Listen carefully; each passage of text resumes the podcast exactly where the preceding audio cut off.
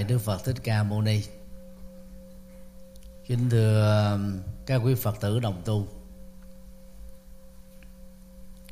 Pháp thoại hôm nay thầy chia sẻ là ý nghĩa đản sinh, thành đạo và nhập niết bàn của đức phật. Từ lúc uh, 6 giờ đến 7 giờ, ngày mùng 8 tháng 4 nhâm dần hôm nay. Thầy à, vừa kết thúc phần tham dự. Bắt đầu của tuần lễ Phật đản. Do giáo hội Phật Việt Nam thành phố Hồ Chí Minh và giáo hội Trung ương tổ chức tại Việt Nam Quốc tự. Tính theo Phật lịch đó thì à, năm nay 2022 là năm 2566 năm Phật lịch đó, được tính từ thời điểm Đức Phật nhập Niết Bàn. Đức Phật sống thọ 80 tuổi Cho nên tính theo Phật đản đó, thì năm 2022 đó là lần thứ 2646 năm. Quý vị phật tử nên nhớ con số này nha. Thế là Đức Phật năm nay đó, nếu tính theo năm sinh đó là 2646 tuổi.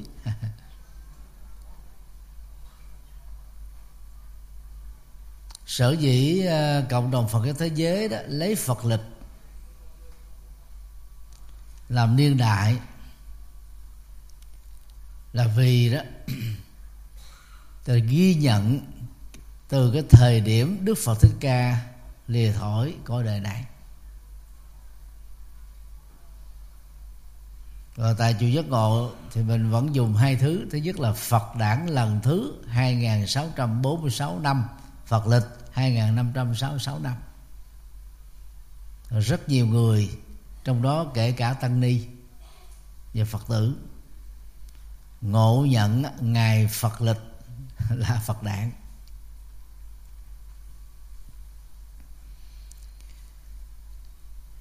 Trong pháp thoại này đó có ba phần chính. Phần một đó, là đản sinh của đức phật. Thầy dựa vào kinh uh, hy hữu. Thuộc kinh Trung Bộ bài 123 giới thiệu rất đầy đủ về không gian và thời gian mà Đức Phật đó có mặt.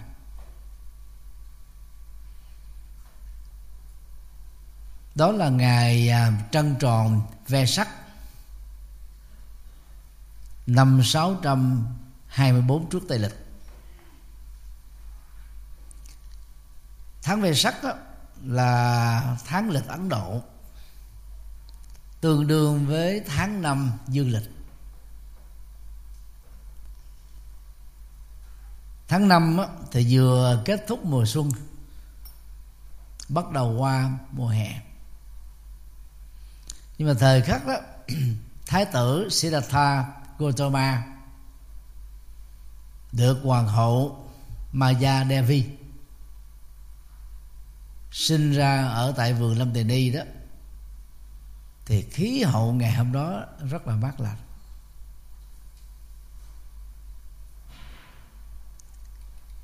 và ấn độ thì có truyền thống uh, trồng hoa chăm sóc hoa hội thi hoa vào mùa xuân cho đến tháng năm, dương lịch. Cho nên vườn lâm tỳ ni, nơi đức phật được được sinh ra đó, thì cảnh trí vào thời khắc đó rất tuyệt đẹp.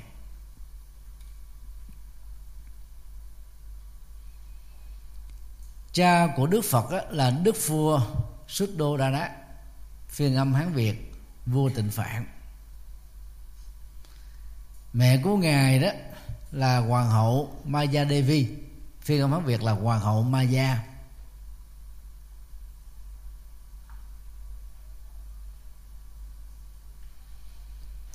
Để được sinh ra tại vườn lâm tỳ ni đó, thì kinh hy hữu thuộc kinh trung bộ 123 có mô tả là cái kiếp trước đó đó thái tử Siddhartha Gautama là một cư dân của cõi trời Tu Sita phiên âm là trời đâu xuất ngài tự sự như sau. Này Ananda, như lai xuất hiện trên cõi đời là điều hy hữu. Đầu tiên, ta ở cõi trời đâu xuất đến hết thọ mạng sau đó hạ sinh vào bào thai thánh mẫu ma gia trong giờ phút đó, hào quang chiếu soi, rực rỡ, lạ kỳ, sáng hơn nhật quyệt. Thế giới chuyển động, chào đón như lai.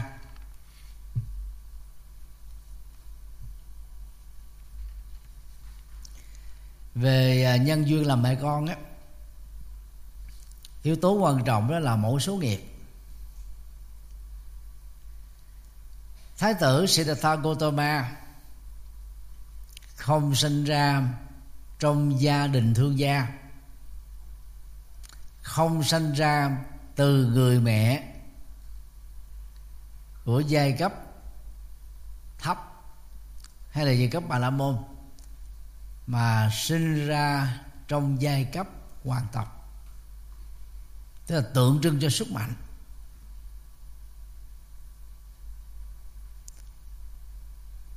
Và cái cộng nghiệp này đó đã làm cho hoàng hậu Maya Devi đó có những thay đổi rất tích cực. Thường ngày bà cũng đã là người nhân từ rồi. Nhưng mà trong thời gian mang thai thì bà lại càng nhân từ hơn.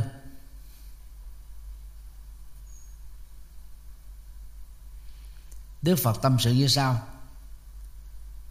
Mẹ mang thai ta Đúng tròn 10 tháng. Từ lúc mang thai, Mẫu hộ của ta Giới hạnh thanh cao, Lòng từ rộng mở, Không có dục tâm Với bất kỳ ai. Thì đây là cái phần là tác động Từ thai nhi Đối với người mẹ. Y khoa hiện đại đó, cho chúng ta biết là cái tác động trực tiếp về tâm thức, cảm xúc, lối sống thể hiện qua thói quen ăn, uống, sinh hoạt, ảnh hưởng trực tiếp đến tâm sinh lý của đứa con trong bào thai. Khoảng ờ, tháng thứ sáu đó thì các giác quan mới tượng hình. Thì thai nhi chỉ mới có cảm nhận bị động thôi thông qua ha, lối sống của người mẹ. Các cái mấp mái à, của thai nhi trong bào thai từ tháng thứ sáu cho đến tháng thứ 10 cho thấy cái tình trạng bị động hầu như đó là đối với người phàm, hiếm có ngoại lệ. Ở đoạn kinh này đó thì chúng ta thấy là cái tác động tích cực từ thai nhi đối với người mẹ. Nếu thai nhi và người mẹ có cùng hệ cộng nghiệp tốt lành, thì trong 10 tháng mang thai đó thì người mẹ sẽ phát triển các nhân cách và lối sống tích cực. Và theo chiều thông thường đó, nếu người mẹ có những phẩm chất tốt lành, thì trong thời gian thai dựng, ảnh hưởng tích cực đến đời sống của đứa con. Cho nên trong những bài giảng về thai giáo, thầy khuyên các bà ngoại, bà nội hướng dẫn cho con gái và con dâu của mình. Suốt thời gian mang thai đó, không nên giận, ganh, ghen, bực tức, hơn thua. Tâm niệm xấu. Mà đồng thời đó, ngược lại đó, phải phát triển các hạt chống lành từ bi, hỷ, xã, vô ngã, vị tha bao dung, quảng đại, tha thứ. Hân hoan lạc quan tích cực, nhiệt huyết. Quán tưởng, ảnh tượng đức phật. Ví dụ như là chúng ta quán tưởng đức phật di lặc để giúp cho đứa con có phẩm chất hoàn hỷ và bao dung. Quán tưởng đức phật thích ca để giúp cho đứa con có phẩm chất trí tuệ phụng sự không mệt mỏi. Quán tưởng à, tượng bồ tát quan thế âm để có lòng từ bi lớn và cảm thông lớn. Do đó, giáo dục con trong thai là một sứ mệnh đạo đức thiêng liêng mà các bà mẹ cần phải lưu tâm. Để giúp cho người mẹ làm tốt công việc này đó, thì người cha trong thời gian đó đó, đừng để cho vợ mình buồn. Nhiều khi mình đi công tác quá xa, hoặc là không quan tâm đến gia đình và người vợ người vợ sẽ có cảm giác mặc cảm, tự ti, buồn phiền, khổ đau, thì ít nhiều ảnh hưởng đến tính cách của đứa con trong bào thai như vậy, bất cứ bà mẹ nào trong thời gian mang thai mà các phẩm chất thiện phát triển lớn hơn, lối sống cao quý hơn, tinh thần năng động hơn, thì biết chắc chắn rằng là hạt giống và đây đứa con trong bào thai đó đó là đứa con ngoan đứa con có nhiều phẩm chất tốt.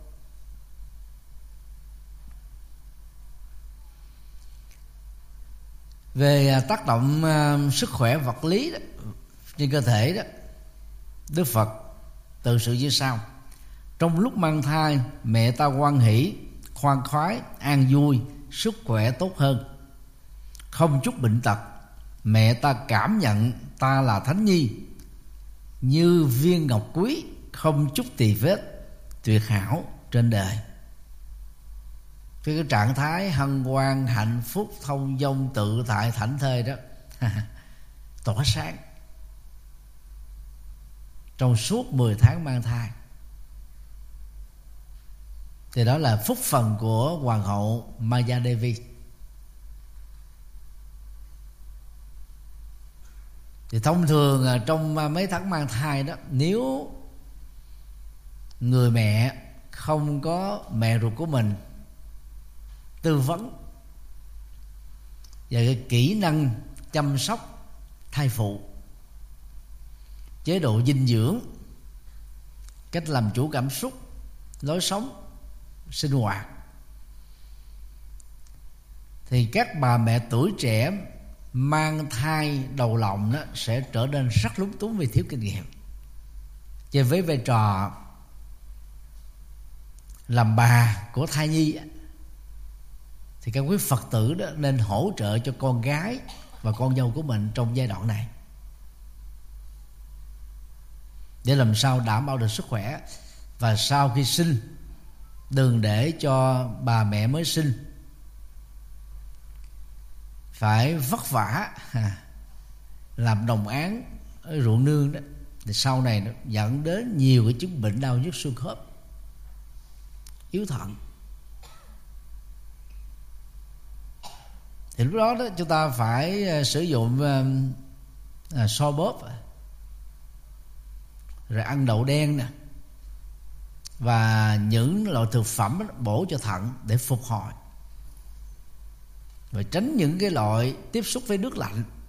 Nó làm cho cái ẩm thấp trong cơ thể đó nó dẫn đến nhiều chứng bệnh về sau. Dễ bị cảm cúm dễ bị yếu. còn các bà mẹ xưa đó còn à, làm gừng cho uống nước gừng nè rồi à, đánh cơ thể bằng gừng.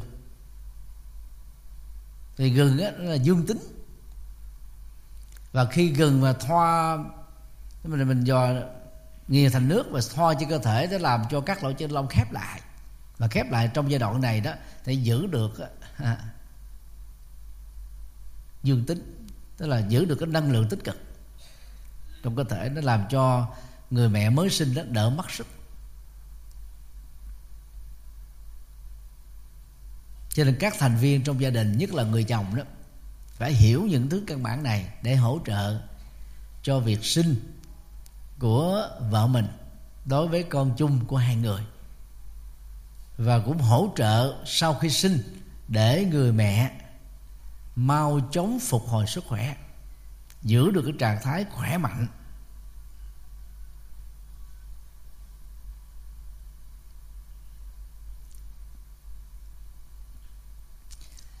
Về tư thế được sinh ra đó thì đoạn kinh nêu trên đó, tiếp tục mô tả như sau. Khi ta sinh ra mẹ ta sinh đứng. Sinh chưa chạm đất thì có chư thiên nên tiếp đón ta. Rồi dân thân ta lên mẫu hộ ta với lời tán dương. Thánh hậu đã sinh một bậc vĩ nhân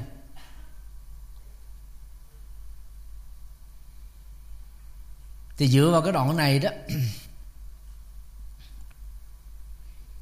thì các nhà viết sử đó mới mô tả là tương truyền đó, hoàng hậu Maya Devi là khi đi dạo cái cảnh vườn Lumbini, vào trăng tròn tháng ve sắc đó thì bà đó đã dừng lại dưới cây Ashoka. Thường dịch là cây vô u, tức là cây không phiền não. Chủ loại cây này đó, thì hiếm khi có hoa.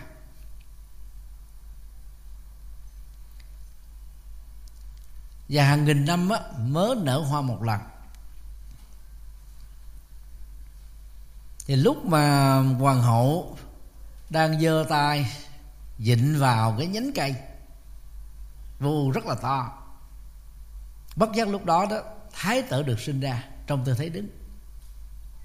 Có nghĩa là sức khỏe của bà là đặc biệt thì thường á chỉ có các loài động vật bốn chân nhất là động vật ăn cỏ như là trâu, bò, dê ngựa, lạc đà, hưu cao cổ, sinh ra trong tư thế đứng. Còn con người đó là sinh ra trong tư thế nằm. Ngày nay đó, y khoa hiện đại đó, khích lệ các bà mẹ sinh trong một cái bồn nước, nhất là nước ấm chứ còn nước lạnh mà sinh ra đó, thì cái độ lạnh nó thấm vào trong xương cốt. Của người mẹ thì sau này đó, bà mẹ đó sẽ bị dễ thấp khớp. Vào trong phòng máy lạnh đó là lạnh rung. À, và có cảm giác rất là khó chịu, dễ cảm cúm.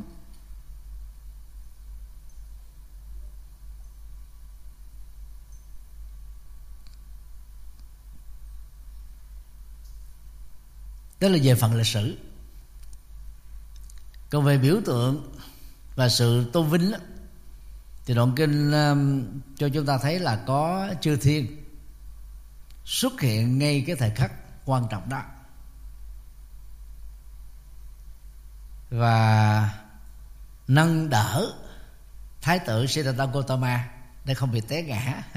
Sau đó mới ẩm thái tử sẽ sinh dân cho mẹ của ngài. Đó là nói thêm để tôn kính thôi nếu mà chúng ta dừng lại ở cái đoạn đầu đó thì chúng ta thấy là sức khỏe của thái tử tất đạt la là tuyệt vời. Sinh ra đứng ha, mà không bị té ngã. Dĩ nhiên là bà mẹ nào khi sinh con á cái niềm hạnh phúc lớn nhất của bà là vỡ òa ra. Thường sanh nằm đôi lúc phải mất ờ, 10 phút 15 phút. Với rất nhiều đau đớn. Nếu mà cậu bé nào á, sinh ra bằng hai cái chân trước á, à, thì bà mẹ sẽ đau nhiều hơn. Còn sinh ra từ cái đầu á à, thì người mẹ ít đau. Thì dầu là sinh đứa con trong tư thế nào người mẹ cũng đau. Và cái cái cảm giác mừng vỡ òa lên với rất nhiều các giọt nước mắt sung sướng khi đứa con mình á à, được vuông trọn.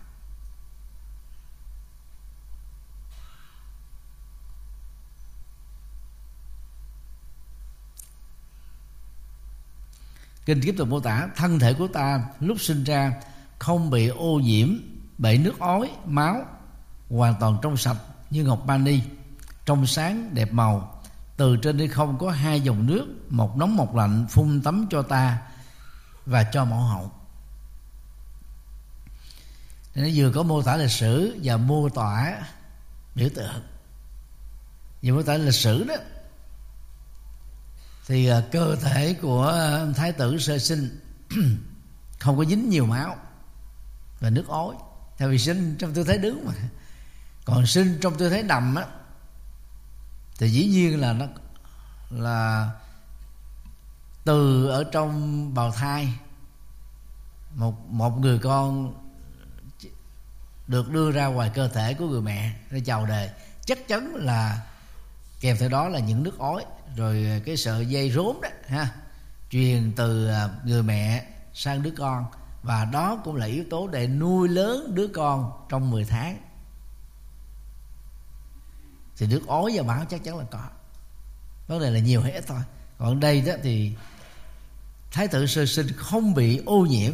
Tức là nó cũng có sơ sơ rồi thôi, chứ không có nhiều. Có nghĩa là người mẹ không phải quá đau đớn như trong trường hợp sinh ra những người phạm như chúng ta. Còn mô tả biểu tượng á chứ đi không có hai nguồn nước, một nóng lạnh hòa lại để tạo ra nước ấm. Đó là nói để tôn vinh thôi. Đó là sự ra đời của một vị thánh nhi cao quý. À, thì ta mô tả bằng cái cách biểu tượng đó chứ thực ra thì từ ngay ờ, cái ờ, cây Asoka trong vườn Lamini tới cái hồ có sẵn đó. Nó chỉ có khoảng chừng ờ, hai hai chục bước thôi, chứ chưa được hai chục mét nữa.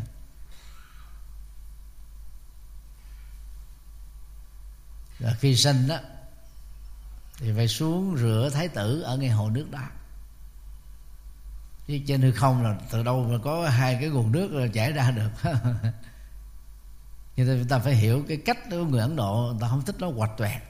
Và nói văn chương hoa mỹ để nó tạo ra cái tính thiêng liêng cái tính đặc biệt cái tính kỳ vĩ.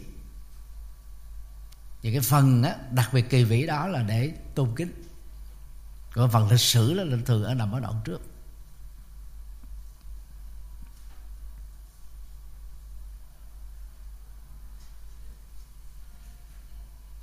Đoạn khác trong kinh này, mô tả như sau. Vừa mới sinh ra, ta đứng vững vàng trên đôi chân mình, mặt hướng phía bắc. Bước đi bảy bước, vế lọng trắng che. Ta thốt lên lời, ta là tối thượng trên cõi đời này. Đây là kiếp sống cuối cùng của ta. Ta không tái sinh vào cõi đời nữa.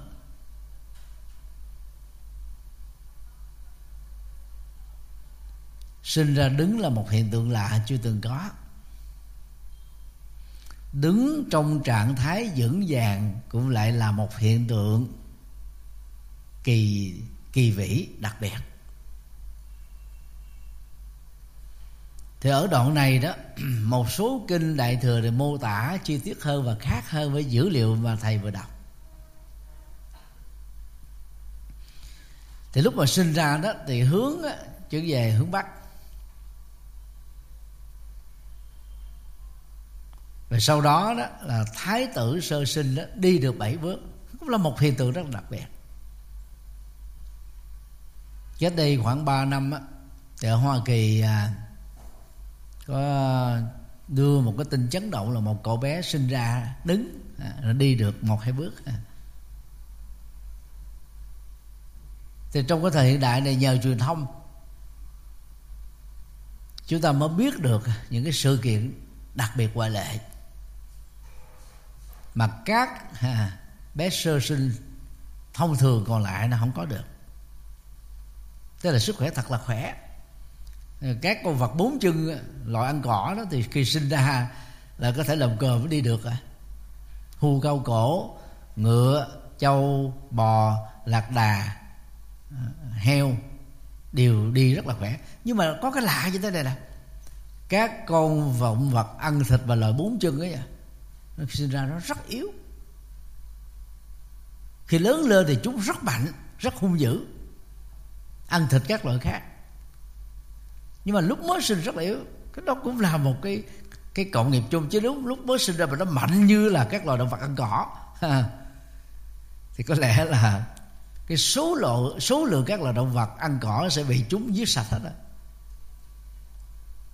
Cọp mẹ phải nuôi các con cọp con mấy tháng trời sinh ra nó nó bò, không nổi, rất là yếu ớt. Đó cũng là cái lực bù trừ về cộng nghiệp.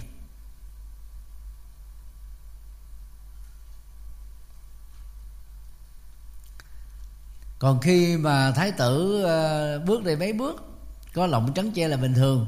Bởi vì đi theo hoàng hậu bao giờ cũng có đoàn tùy tùng, và nhất là theo tập tục của ờ, ấn độ thì khi một bà mẹ, nhất là bà mẹ sanh con đầu lòng đó, trong cuối tháng thứ 9 hoặc là đầu tháng thứ 10 thì cái văn hóa và tập tục đó đó là người ấy phải đi về quê hương của mẹ ruột mình, tức là bên ngoại lý do tại sao? Là bởi vì thời điểm đó chưa có các bệnh viện từ vũ bệnh viện hộ sản như bây giờ. Và cũng không có nhiều người làm cái công việc hộ sản. Có kinh nghiệm. Nhưng cái rủi ro. Khi sinh ra mà bà mẹ có trục trặc về sức khỏe là rất cao. Cho nên phải về gia đình mẹ ruột đấy chi để bà mẹ ruột của mình đã trải qua ít nhất cũng là một lần sinh hay là vài lần sinh. Có kinh nghiệm ít gì về vấn đề đó thì có thể hỗ trợ giúp cho đứa con gái hoặc là đứa con dâu.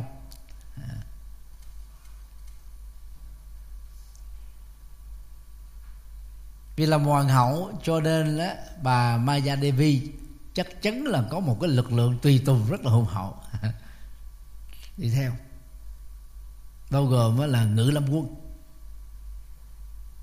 và hoàng hậu mà chết đâu thì là là lộng à, và các cái dụng cụ trang trí đó sẽ phải à, đồng hành. Cho nên người ta mới lấy những cái dụng cụ lộng che có sẵn đó đó mới che à, cho thái tử Siddhartha Gautama như vậy chúng ta có thể đoán á do lúc đó khoảng là tám chín giờ nắng bắt đầu lên rồi vì tháng năm mà. Tháng năm á, là nắng lên vào lúc năm giờ rưỡi á. giờ khởi hành đó từ Kavalavasu đến Lamini đó thì nó cũng khoảng là nếu mà tính đường chim bay thì cũng khoảng à, 25 cây số. À, thời đó chỉ có xe ngựa thôi chắc cũng phải đã đi mấy tiếng đồng hồ dừng giữa đường để nghỉ ngơi trước khi tiếp tục lên đường thì lúc đó là thái tử được sinh ra. Câu à, tuyên ngôn của đức phật mà dựa vào đó đó, các nghệ nhân á, theo tư vấn của các bậc tổ sư ngày xưa, khắc họa nó tự sơ sinh đó phần lớn á, là tay phải đó, có cái ngón ngón trỏ đó, chỉ lên trời tay trái đó có ngón trỏ chỉ xuống đất. Nhưng mà tại Việt Nam và Trung Hoa nó cũng có những cái tượng đảo ngược lại, tay trái thì chỏ lên trời, tay phải thì chỏ xuống đất. Cái đó cũng không quan trọng. Vì đây là biểu tượng mà. Và hình tướng đó đó tượng trưng cho cái câu nói, ta là tối thượng trên cõi đời này, đây là kiếp sống cuối cùng, ta không tái sinh vào cõi đời nữa. Thực ra đó, về với lịch sử, thì lúc mới sinh ra đó, thái tử Siddhartha Gautama ngoại lệ là chỗ là sinh đứng mà vẫn có thể đi được. Còn tiếng bố của đó đó chắc chắn là không. Cái câu đó là cái câu, nó có sau khi Đức Phật giác ngộ. Và việc Đức Phật giác ngộ nó diễn ra năm thứ 35 tính từ cái thời điểm mà ngài được đản sinh ở Lâm Tỳ Đi thì kể từ thời điểm Đức Phật giác ngộ, thì dĩ nhiên là ở độ, Đức Phật cũng chưa từng thấy mô tả trong bản kinh nào là tổ chức sinh nhật của Đức Phật. Nhưng mà chắc chắn là đến cái thời điểm ngày chân tròn ve sắc đó, người ta ôm lại với sự thuyết giảng của các thành viên tăng đoàn để nhằm tôn vinh Đức Phật và giúp cho quần chúng đó nguyên ngưỡng Đức Phật, trải nghiệm chân lý, thực tập đạo đức, tu tập thiền định để sống cuộc đời an vui. Thì nhiên là từ thời điểm giác ngộ trở thành phật đó thì thái tử sĩ là ta Gotama là số một trên quả địa cầu này. Cho đến thời điểm hiện nay và mãi mãi về sau. Nhưng mà trước thời điểm giác ngộ, ở tuổi 35 thì thái tử sĩ đạt tha Gotama cũng là một người phàm. Mà là một người phàm thì không thể nói được rằng là mình là số một trên cổ đời này được. Và trên thực tế đức phật rất khiêm tốn ngài sống giản dị, chân thành. Mặc dù trí tuệ đặc biệt, năng lực đặc biệt, yêu nước thương dân đặc biệt. Nhưng không bao giờ thể hiện cái lòng cao ngạo.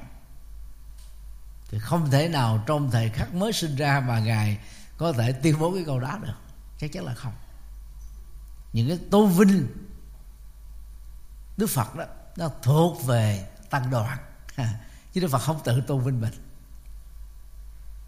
Vì nhiệm vụ chính của ngài đó, không phải là thành lập ra một tôn giáo mới, nên là bá chủ, mà là truyền bá con đường tỉnh thức mới.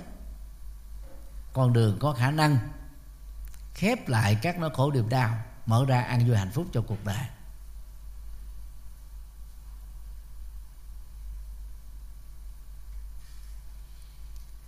Có thể là cái câu tuyên bố đản sinh này đó là lấy từ ý tưởng. Câu tuyên bố sau khi giác ngộ ở bồ đề đậu tràng. Thì trong quyển kinh phật cho người tại gia gồm có sáu ba bài kinh mà thầy à, tuyển chọn và phiên dịch đó, vào năm 2013 có những cái đoạn mô tả về sự giác ngộ không phải của riêng Đức Phật nha, mà hễ ai đạt được quả thánh A La Hán trở lên đó thì ngay thời khắc giác ngộ chứng đắc được ba tội giác lớn, tội giác về quá khứ của bản thân tuệ giác về tương lai của tất cả chúng sinh, và tuệ giác không còn khổ đau và nguyên khổ đau ở hiện đại của bản thân. Thì lúc ấy, bậc giác ngộ sẽ tuyên bố bốn câu. Giống nhau không có ngoại lệ. Tái sinh đã tận hạnh thánh đã thành. Việc nên làm đã làm, tức là tất cả tu tập thiền chỉ, thiền quán, tu trí tuệ, tu đạo đức là hoàn thiện trọn vẹn, không cần, không còn cái gì để tu nữa. Và câu thứ tư là gì? Không còn trở lại trạng thái sanh tử này nữa. Thì cái câu một và câu ba đó là thủ vĩ tương ưng, tức là giống nhau. Thì dựa vào câu đó đó, thì về sau này đó, có lẽ là sau thời điểm đức phật nhập niết bàn, thì mỗi năm tăng đoàn đó, ôn lại cái lòng tôn kính của mình dành cho đức phật để cam kết sứ mệnh phụng sự nhân sinh cho nên, tức là ngay cái cái cái lễ Phật đản vào ngày rằm, về sắc là rằm tháng tư đó. Mà phóng tác thêm một cái đoạn tuyên ngôn của Đức Phật lúc mà ngài mới sinh ra. Thế vì cái phần đó là thực hiện sau khi Đức Phật giác ngộ với cội Bồ Đề. Tức là 35 năm sau đó một đoạn à, cuối cùng trong kinh vị tận hữu, thuộc kinh trung bộ 123 mô tả rất là đau lòng. Tròn 7 ngày sau, mẹ ta qua đời, liền tái sanh về, cõi trời đau xuất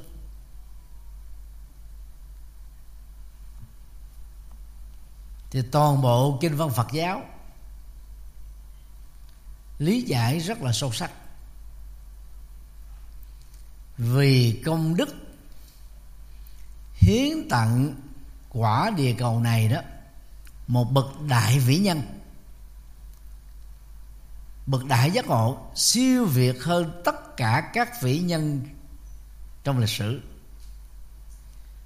Cho nên thánh mẫu Maya Devi đó đã dư tiêu chuẩn để trở thành công dân của cõi trời đông xuất à. Chứ không cần phải sống thêm vài chục năm để tạo phước nữa chứ là hoàn thành sứ mệnh đó bảy ngày sau đó là bà à, tái sanh về cõi trời. Chứ không dùng là qua đời nhé qua đời cái là mình mất đi một người thân. Còn tái sinh về một cái cõi tốt hơn đó đó là phước. Thì về sau này à, đạo do thái đạo công giáo, đạo tinh lành, đạo chánh thống, đạo à, anh giáo, đạo hồi. Tất cả những tôn giáo đó đều có gốc rễ từ đạo do thái, tổ phụ abraham, của người do thái. An ủi và so dịu nỗi khổ niềm đau của sinh ly tử biệt đó. Người ta thường chúc tụng người ra đi đó về thiên đường hưởng nhan đức chúa. Thay vì nói là tôi mất đi một người thân người thân tôi đã chết, thì người ta nói là chúa trao cho cái người ra đi đó đó một cái sứ mệnh quan trọng hơn ở thiên đường. Đây người đó tiếp tục cái sứ mệnh cao quý đó, chứ không cần phải tiếp tục ở cõi cõi đời này nữa. Thì cũng là một cái cách nói thôi, nhưng mà khi mà nói như vậy đó thì thân bằng quyến thuộc của người chết đó sẽ cảm thấy nó bớt bất khổ, bớt sốc, bớt tiếc tiếc lưới và trong kinh và Phật giáo này mô tả đó, trước các tôn giáo này,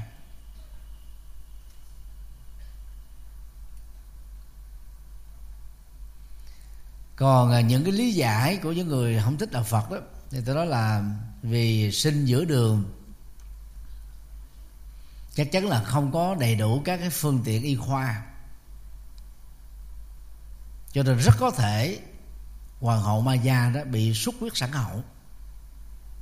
Cho nên đó, đã qua đời bảy ngày sau đó. Và khi hoàn tất cái lễ đặt tên cho thái tử Siddhartha Gautama thì bà đã ra đi.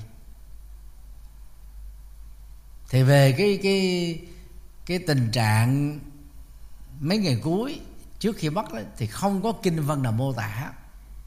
Tức là không có dữ liệu lịch sử. À. cho nên tất cả những cái giả định về vấn đề đó nó không trúng. Và chúng ta dựa vào kinh mô tả là gì? Tái sinh về cõi trời đau sức ở hoa kỳ đó canada và một số nước tiên tiến đó, có chính sách đó, trao tặng danh hiệu công dân danh dự. Honorary citizenship.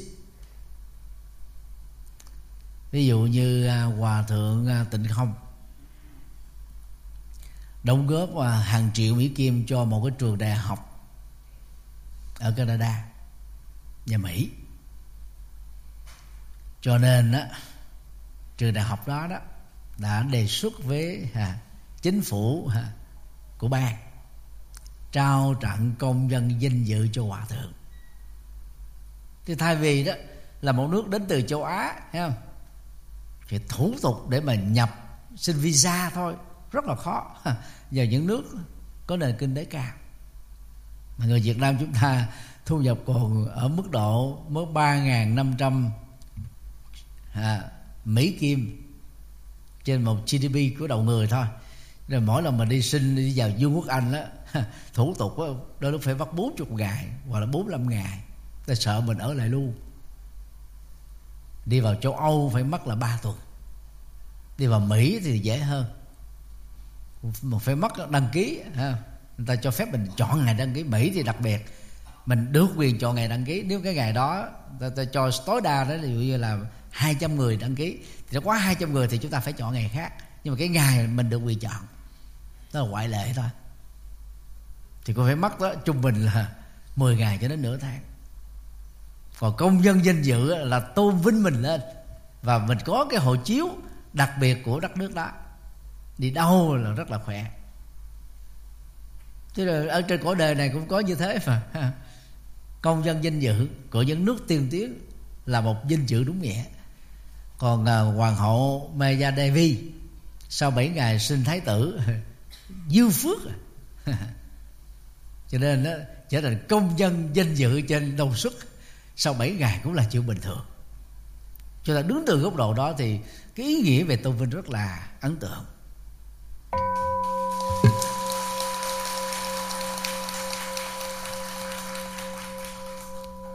Thầy tính à, nói thêm hai sự kiện nữa bây giờ hết giờ rồi. À, sự giác ngộ và sự nhập niết bàn như vậy là mới nói được ý nghĩa đản sinh rồi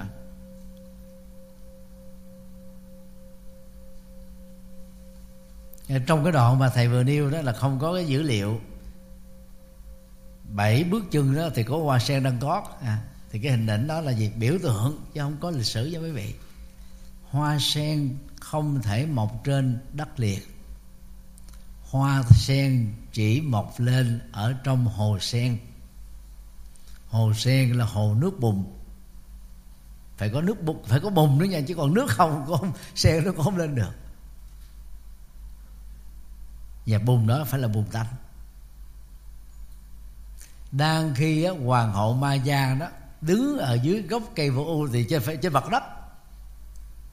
Cho nên á, cái dữ liệu nói rằng là đức phật bước bảy bước bỏ bước của hoa sen đằng gót mang tính biểu tượng vì hoa sen trong nền văn hóa phật giáo tượng trưng cho trí tuệ.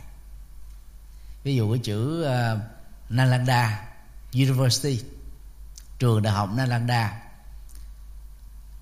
được xây dựng vào thế kỷ thứ năm Tây lịch tại Nalanda này thuộc về tiểu bang Bihar.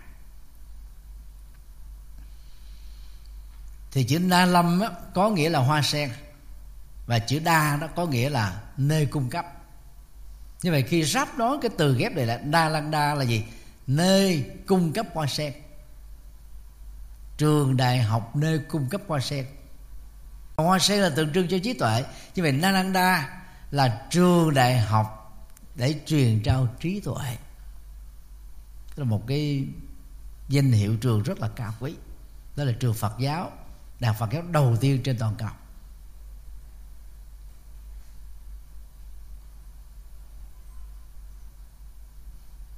Đại học Cambridge như có khoảng à, 13 thế kỷ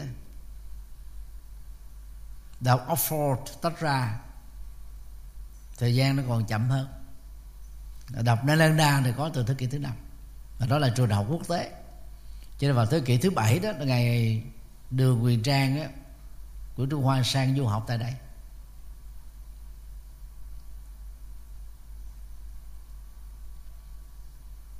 Như vậy, thay vì nói rằng đó là về sau khi giác ngộ, tức là 35 năm sau đó đó, mỗi bước chân hoàng hóa của đức phật đi vào trong cuộc đời, truyền trao trí tuệ, xóa mê tín, xóa dị đoan, xóa sợ hãi, giúp cho người được hạnh phúc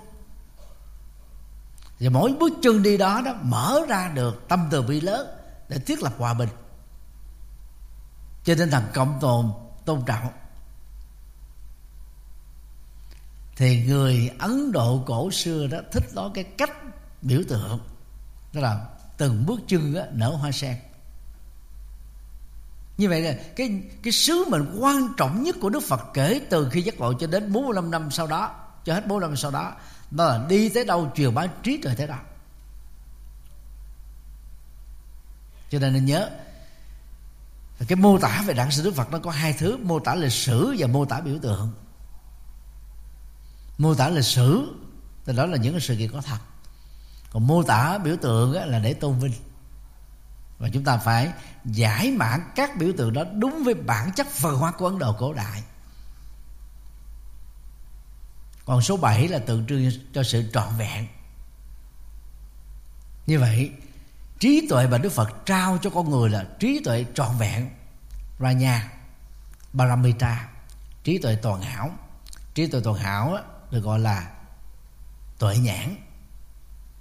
Là con mắt trí tuệ hay là Phật giảng, con mắt Phật. Mà con mắt Phật là thấy rõ được tính tương quan, tương tác chứ không có nguyên nhân đầu tiên từ thượng đế, từ vật chất hay là từ tâm. Rồi tuệ nhãn đó giúp cho chúng ta thấy rõ được mọi sự vật hiện tượng trong vũ trụ này đó đều có quy luật nhân duyên và quả. Và kiếp sau là có thật, bảo toàn năng lượng không chỉ tồn tại trong vật chất mà vẫn tồn tại trong tâm. Cho nên à, văn hóa, kiến thức phong tục tập quán lối sống kinh nghiệm riêng không mất đi sau khi chúng ta qua đời. Và nó trở thành là một phần sự sống nhận thức của chúng ta 10 tháng à, sau đó khi tái sinh. Cho nên khi sinh ra đó giàu là song sinh tam sinh tứ sinh hay đa sinh cùng một giờ một ngày một năm chỉ khác nhau giây với phút thôi. Không có cô cậu bé song sinh nào giống nhau. Ở chùa chúng ta thì có à, hai thầy trẻ là anh em song sinh. Đến từ à, hà tĩnh. Là thầy có hai cô đệ tử xuất gia là hai chị em song sinh. Thầy gỡ ở chùa dược sư. Và trong chùa chúng ta đó có mấy cặp uh, chị em song sinh. Ba bốn cặp à. Về tính cách đó, thì những người song sinh đó biết rất rõ. Họ là chị em của nhau là anh em của nhau nhưng mà tính cách là khác nhau. Vì cái hệ biệt nghiệp của những kiếp trước là khác nhau.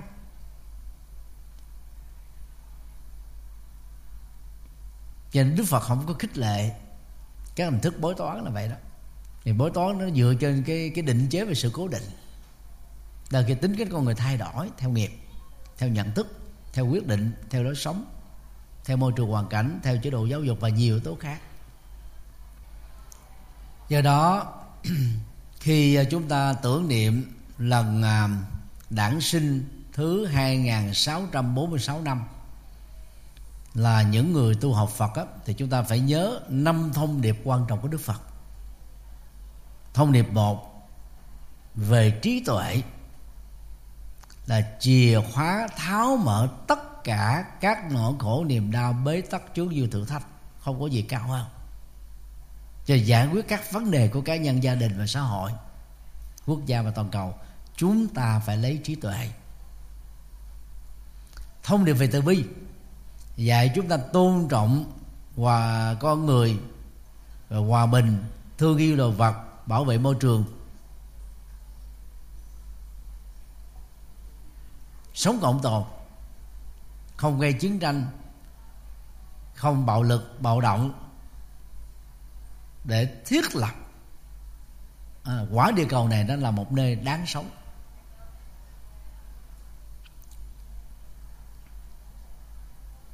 Thông điệp về đạo đức kêu gọi chúng ta đề cao các phẩm chất đạo đức cao quý.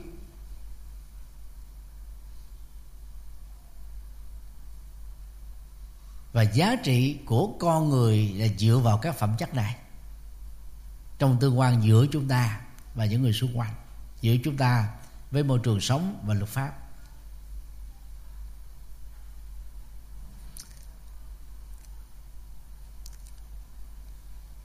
Thông điệp về từ bi đó kêu gọi chúng ta thương những mảnh đề kém may mắn hơn mình như chính bản thân mình chúng ta bỏ tiền ra, thời gian, chất xám, công sức và tất cả những thứ này để đóng góp cho đời. Vì không ai chết mà có thể mang theo được. Cho nên đó mình làm lúc mình còn khỏe, sáng suốt, thấy rõ được những cái giá trị từ việc làm đó, lòng chúng ta sẽ rất hạnh phúc vì mình có ý nghĩa và giá trị hơn. Thông điệp về thiền định là giải pháp giúp cho chúng ta làm chủ các phản ứng cảm xúc, phản ứng thái độ, phản ứng hành vi trong các biến cố, cũng như là trong đời thường. Và đây là giải pháp giúp cho chúng ta kiểm soát tốt, làm chủ chính mình. Và đã còn nhiều thông điệp khác. Cho nên là người tu học Phật đó, thì trong mùa Phật đản, ôm lại ý nghĩa có mặt của Đức Phật trên cõi đời để chúng ta sống với các thông điệp cao quý vừa nêu. Nếu sự ra đề của Chúa trong các tôn giáo nhất thần và đa thần được gọi là Giáng sinh, tức là từ ở trên cõi trời đi xuống. Giáng là đi xuống, ha. Thì sự ra đề của bậc giác ngộ của thánh nhân giác ngộ. Trong truyền thống văn hóa đạo Phật được gọi là đản sinh. Chứ đản là thánh thiện. Đản sinh là sự ra đời thánh thiện của một bậc cao quý, giác ngộ. Còn sự sinh của chúng ta với tư cách là phàm phu thì gọi là gì? Sinh nhật. Ngày sinh. Thì sự dứt hạnh đó, thì dùng một cái khái niệm mới ngày tiếp nối như cái ngày sinh đó nó được đánh dấu từ cái thời điểm mẹ chúng ta cho chúng ta có cơ hội nhìn thấy được cuộc sống này. Nhưng mà những cái năm sau đó cũng vào cái ngày đó đâu phải là sinh ra nữa mà là tiếp nối sau một năm. Cho nên đó, cái cái sáng tạo của tiền sĩ Nhất hạnh đã dùng cái từ ngày tiếp nối. Chúng ta tiếp nối từ năm này sang năm khác là từ kiếp này sang kiếp khác, không có dứt. Rồi lấy cái ngày đó đó, chúng ta làm tiêu điểm cho tu thiện, làm thiện nhân từ an sinh xã hội để hồi hướng công đức. Chứ không phải ngày đó là nhậu nhẹt, cờ bạc, ăn chơi, hưởng thụ giảm phúc. Thế rồi cái ngày vui, Mình có mặt trên cõi đời Thì phải tạo cái vui hạnh phúc cho người khác. Nên là trong tuần lễ Phật đản Thì chúng ta cố gắng làm việc đó. Thì bữa nay là ngày mùng 8 Thì đến ngày thứ bảy Tuần sau Đó là ngày 14 thì chiều tối thì cần à, vài trăm phật tử à, cùng đi diễu hành và chạy xe đạp. Thì sẽ có thông báo sau rất mong quý vị hưởng ứng nha. Càng đông càng tốt và năm nay đó là năm đầu tiên và nó sẽ mở ra một cái à, chương mới. À. đó là các cháu mầm non từ 3 tuổi đến 12 tuổi sẽ có một cái lễ Phật đản riêng vào chiều thứ bảy. Cho nên là các mẹ các bố à, các ông các bà của các cháu hãy thương các cháu để cho các cháu đến dự một cái lễ riêng trên đất nước này cũng chưa có chỗ nào có một cái lễ riêng dành cho các cháu, mầm non và thiếu nhi. Thì hôm đó sẽ có bảy tượng phật sơ sinh ở vị trí thấp bằng với cái chiều cao của các cháu để các cháu được tắm. Từng cháu một. Thay vì các cháu phải tắm chung với người lớn, ha. Và cái ngày rằm á thì buổi chiều sẽ có một cái lễ Phật đản riêng dành cho các thanh niên Phật tử, sinh viên và học sinh. Còn á, ngày hôm nay là chúng ta dành chung cho những người lớn. và có thể buổi sáng rằm thầy sẽ làm một lần nữa cho quảng đại quần chúng còn buổi chiều là dành cho thanh niên phật tử cho nên các phật tử thanh thiếu niên hãy có mặt thật đông thật nhiều vào ngày rằm. Tức là chủ nhật tuần sau vào lúc một giờ ba mươi. Và tất cả các thầy cô giáo cho các cái khóa bút sen từ bi ha cũng cùng tham gia. Các thầy cô giáo dạy à, từ thiện miễn phí. Tiếng anh tiếng trung tiếng nhật tiếng hàn tiếng khmer tiếng bali. Rồi cũng như các lớp kỹ năng ở tại chùa giác ngộ sẽ cùng tham dự lễ phật đản riêng cho nhóm thanh thiếu niên. Như vậy, ít nhất là chúng ta sẽ có 3 đến 4 lần tổ chức phật đản trong một tuần lễ, dành cho ba nhóm đối tượng khác nhau. Thì mong rất mong quý vị, cái lễ nào dành cho đối tượng nào thì quý vị đến dự cho thật đông đủ để tôn vinh đức phật.